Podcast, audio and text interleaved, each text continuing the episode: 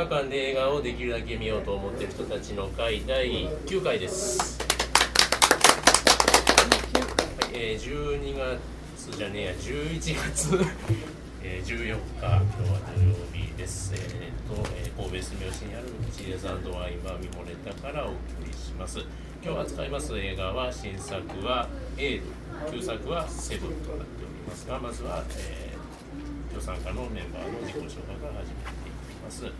えー、とまず、えー、と映画部部長のおじいです。えー最最近見た映画が、えー、と今回の課題作で票割れました「ジョン・ウィック」見てきまして、あのまああの何かねあのファンがいるんですけれども あのあのなんかかなり良作なんじゃないかなと途中までワクワクしながら見てたんですけれども最後の方でちゃんとこけてくれるあたりが素晴らしいなと思いましたというですねまあ続編もあるみたいなの非常に楽しみだなとアクションすごくキアヌです。はいキアヌです。あ、私ですか？えーっとヤンヤンです。一番最近見てきたのはここに来る前に見てきた今日の課題作のエールなんですけど、その前に大好きなキアヌが出てるジョン・ウィックを見てきて、もうともかくキアヌが楽しそうですごく見てて幸せでした。そしてウィリアム・デフォーも素敵でした。っていう感じでした。はいします。あ、えー、と、ソンです。えー、と、先月、あ先々月が来ないけど、先月が来ましたね。えっと、あのー最近見た映画は、えー顔のない人だったです。は、なかなか、今年僕が見た映画では、ベスト5には絶対入るなって、すごく良かったなって言ってる映画なんですけど、まあ、あのー次のあれになるかもわからないのかな。やってないはいあもうあそうかそうかでも見るかもしれないから言わないでください。まあそういうところで、えー、タッチです、えー今回3回目の出席させていただきます。いつもね相方と来てたんですけど相方今ちょっと仕事忙しくて全然映画見られないんで私一人で共演させていただきました。えー、と最近見た映画っていうのは今日ちょうど来る前に見てきた「藤田」っていうですね小栗浩平の久々の作品ということでございましてえーこれがまたなかなか難解なこう普通に見てなかなかちょっとなという。画家さんの電気映画ではあるんですけどその藤田津があるっていう人を知らないとなんか当然よくわからないことがいっぱいあるしでもそういうのを知らなくてもなんか雰囲気的にすごい引きつけられるものがもう小栗浩平だなというそういう絵作りというかもうその世界に入り込むと結構浸り込んで見ることができる作品でありました。以上です。久々久しぶりです。最近見た映画は冒険者たちあのガンバとの友達見に行って1週間も経ってなかったんですよね始まって観客が私一人でもしか？して大こけな映画じゃないかって心配してるもうちょっとしたら、ね、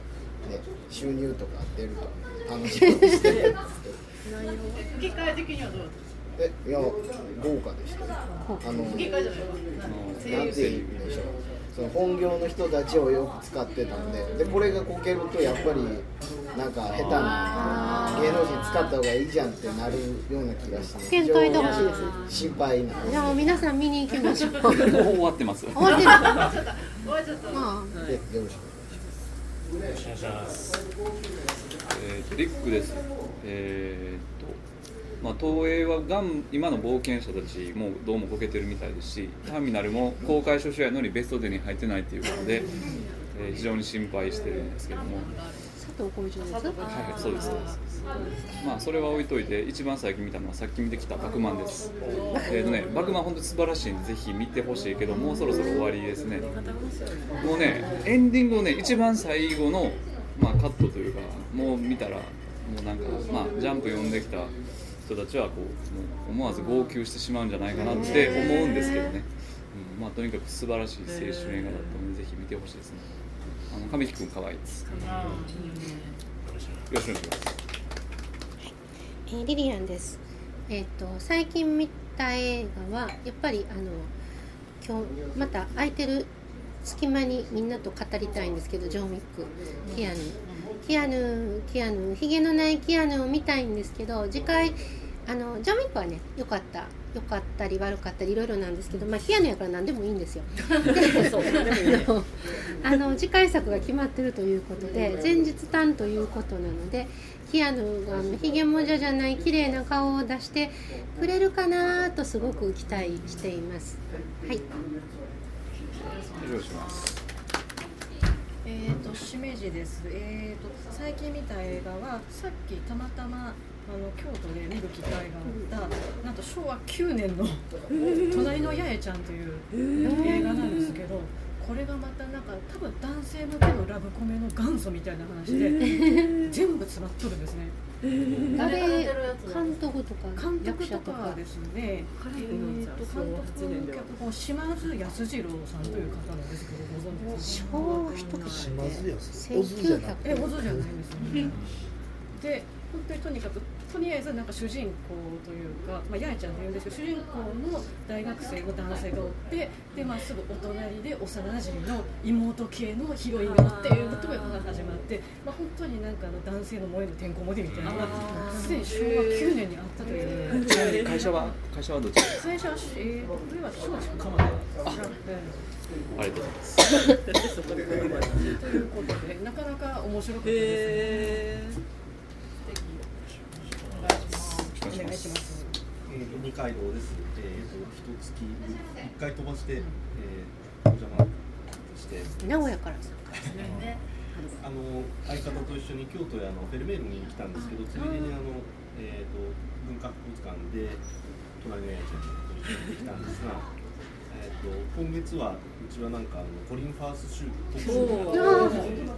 秘密のかけらをビデオを借りてきてみました。秘密から、えー、シンシングルマン。シングル映画の大好き。あとはまあ、えー、とドローンウォー。ぬるかった。なるほど。お願いします。今までノブって言ってたんですけど、なんかのんちゃんっていう方がモテるんちゃうかって言わ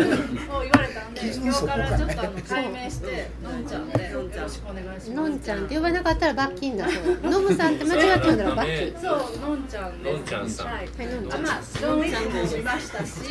あとまあ、おあ、スター来た。スター、あの、えっと、あちらで先に受付は終わった。受付終わって。受付しないはい、はい、ごめんね。それで今、録音もしてます。はい。はいで、はい私あジョンウィックものん見ましたし、ちゃんは何を見たし、あはいとビビアンマイヤーも私が見たカメラ長さも見てる面白かったんですけど、まあ今日えっ、とこの前の祭りということで、えーバックトゥザフューチャーのあ2をちゃんと日本時間の朝の8時半に見るっていう儀式はやりました。はい、楽しかったです。朝の8時半はい。それから今ちょっとあの来られるのが今日ゲストを呼んでるんですけど、あその前にじゃあもうちょっとバックトゥザフューチャーは皆さんお好きですか？大好き大好き好きでした好きですよね。私もすごいあの頃マイケル・ J・ フォックスがなんであんだけ好きだったのかっていうぐらい好きで本当に可愛かったんですけど、2とか3とかあんまりちゃんと見てなくて覚えてなくて。one よねやっ one の思い出が強すぎて、うん。でも2見ると one と2は表と裏っていうか、ね、そのそのなんていうか回収してるから、まあ3はどうでもええ。みたいな。一応的な。とかでねあいやそうなんじゃないです。かもうもう本当に続いてます one two three で。続いてる。一応要はパート2に出くわすことが多かったパート2が一番頭に入るあの変な未来に行こうのうん私ボディなんとかボールが。ね、あのそうそうそうなん的なとかなんとかスケボーを浮かせましたとかね、なんかあちらこちらでやってるんですけなんかスリッパみたいなやつ浮いてますよね。でっかい。ど、そういうのがね、あのなんとか浮かせたんですよね。私バックトゥザフューチャーが初めて英語だけで見た映画です。えー、そう。 one。one one を多分アメリカにいた時にまだ日本公開になってない時に見て曲がりなりにも理解できたのが感動的でした。かっこいいだってほとんどセリフないし。まあいいとかそんなのもあとマイケル・ J・ フォックスの決め顔。いやでも。ワンワンをあのロロサンゼルスのユニバーサル・スタジオのロケ現場を見たっていうそれだけのことやね。でもねあの今の子供たちとか小学生とかにが見た見ても面白いんじゃないかなと思ってワンは特撮的にはどうでした面白いと思う特殊まあでもねえ。思い入れがこういろいろ発展してくれるからな、そっかそっか。スター・ウォーズとかもそんな感じだからスター・ウォーズとかは見るとチープ感がたまらん。い今初めて見た人よりもやっぱりずっと見てきた人の方がその思い入れ感でああの特撮とかが。だってあのもうあの音楽聴いただけでワクワクしてくる。スター・ウォーズ弱者なんでもう一回見直すんだったら456ちょちょっとでいいんです一つねはい「バック・トゥ・ザ・フューチャー」で言いたいのは言いたいのはってね、はい。あの知ってください。リアルタイムじゃなくてねあとあとのまあ223がリアルタイムやった世代はもう23がめちゃくちゃ面白いんですよ。あんまり1のことを言わないんですよ。そうでね。そうそうそう。私は。そ面白かったですいやでもね2見た時にこんな面白い映画面白い映画はないと思って多分見てて。で2のエンディングであれ全然その公開の時にそういう情報出てなかったんですよ。続くってなった時にみんな一斉にグワーってこけてもうこけてもうもう絶対見に行かなみたいなすごいテンションになってたそれはあったか To も be continued そうそうそうそう。ワンはね多分 SF じゃないねワンは SF がテタイムスリップがテーマっていうよりも昔の両親にあって両親の青春時代と自分の青春時代を重ねる感じやからちょっと違う気はする確かにその後の SF 感と。ということで、えーそうかはい。編集で編集で編集ではい。編集でゲストを紹介します。今日フロム東京でサブさんです。自己紹介と最近見た映画お願いします。もうえーっと、サブです。ちょっと前来た。え？もうちょっと前、もうちょっと前全体的に。すいません写真がわかんないお話しましょうかサブです。えーっと、今、エベレスト 3D を見てきました。感想は、感想は、実は私、お金払って 3D 見るの、これが初めてで。特にあのこれが見たかったとかじゃないんですけどなんか時間が合うのでまあ割と見たかったんで感想は見た方いらっしゃいますか？ああんまりいないんだなんか登山はしたくないなっていう。したくないなっていうのをお思いました、うん、あとなんかまあなんか結構 3D で見る価値のある映画みたいなことを結構言われてるのを聞いてて私は他の例あんまり知らないんでそんなすごいとは特に思わなかったかな、いや私あんまりその飛び出して見ることの凄さってあんまりそういう映画を個人的にこ別に好んでないんで大きい映画よりも結構ね細々した良作とかの方が好きなタイプの人間なんであ 3D ってこういう感じなんだみたいな感じで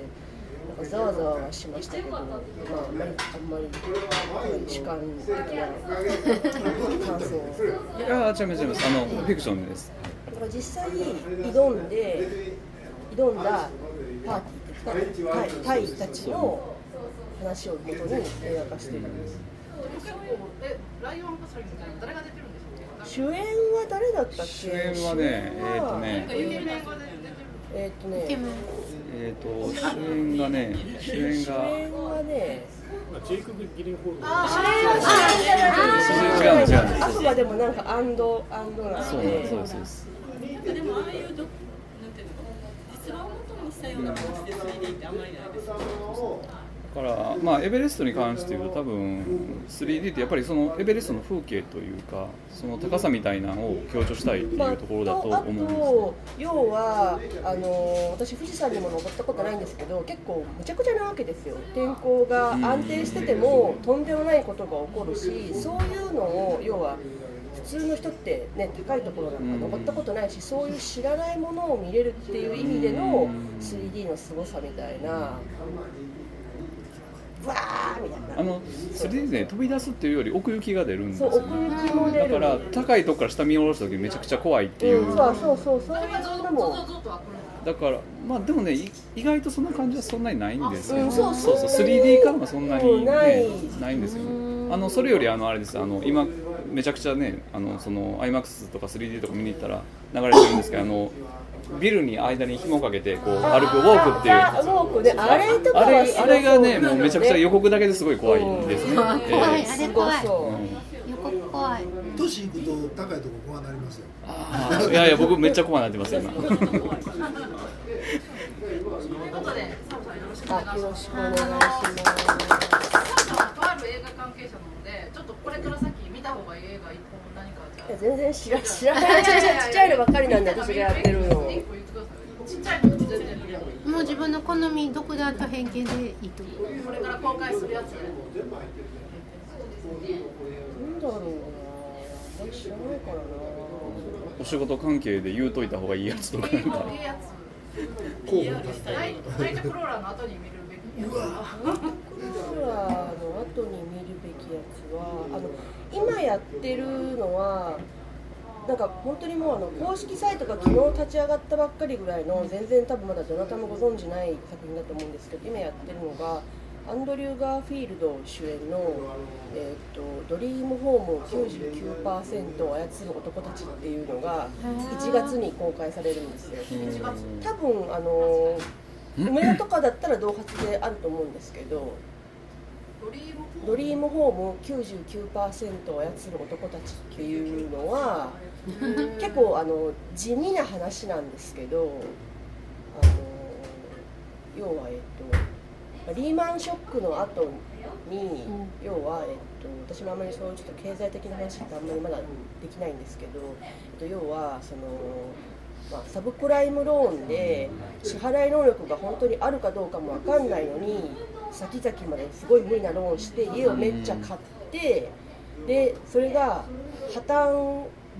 特にしたって言われてるのが覚えられない。フロリダ州らしいんですよ。でフロリダ州ってもともとこうリタイアした人がなんかちょっといいめの家買って余生をこう、ね、のんびり過ごそうみたいな土地としてフロリダって位置づけがあるらしくて要はいろんな人がまあ住んで集まって住んできてると。でそこで要は払えなくなった人たちがたくさんいてでそれを商売として人儲けしてやろうとする悪徳なやつたちがいるんですよ。でそいそいつに家を追い出されるのがアンドリュー・ガーフィールドなんですよ。で彼はシングルファーザーなんですけど全然長くって。で家をその家を思い出があるし家族とずっと住んできてるし絶対に取り戻したいと思った彼はその自分をこう貶めて家を追い出したその悪徳不動産ブローカーが、えっと、マイケル・シャノンなんですけど彼のもとで働くことにして要は死ぬほど殺したいぐらい憎んでるはずなのに彼の下で働いて要は家を取り戻したい一心で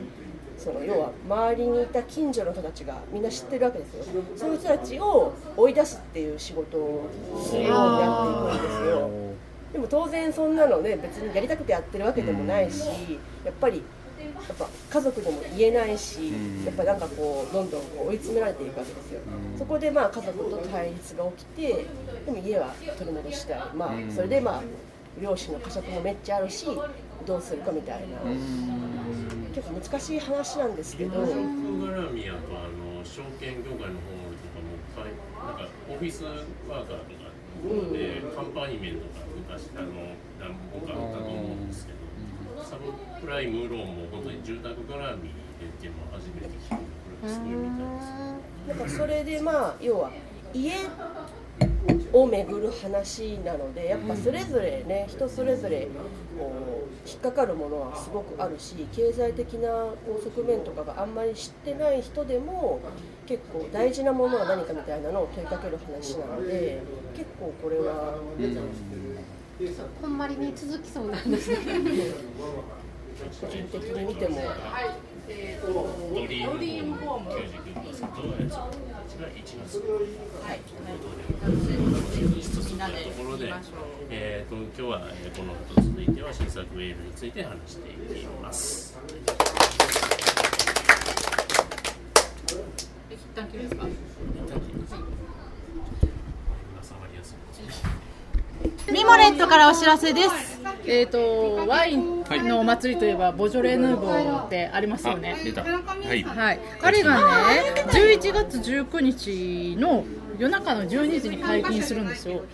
毎年はい、毎年ね。ですねはいだから今年も19日の解禁に合わせて、あの12時に乾杯するっていうのをやるので、はいあの近くの人、もしこれを聞いてて、はい、えー住吉お住まいの方は、はいぜはいひ、、住吉近くにね。はい、11月あお近くですね18日の11時45分に受付してやるんで、孫さんよかったら来てくださいよ。ボジョレ・ヌーボーを開ける会。19日、19日は木曜。いや違いますよ。だって夜中の11時45分の受付で12時に開けるの。全然あそうかそうかいいや飲んで一人で酔っ払って健康健康な子全部12時は眠たいやんいやいやいや、なので1年に一度のお祭りなので、ぜひよかったらここでミモレットでやってます。考えてみてね。ということでお知らせでした。はい続けてこれも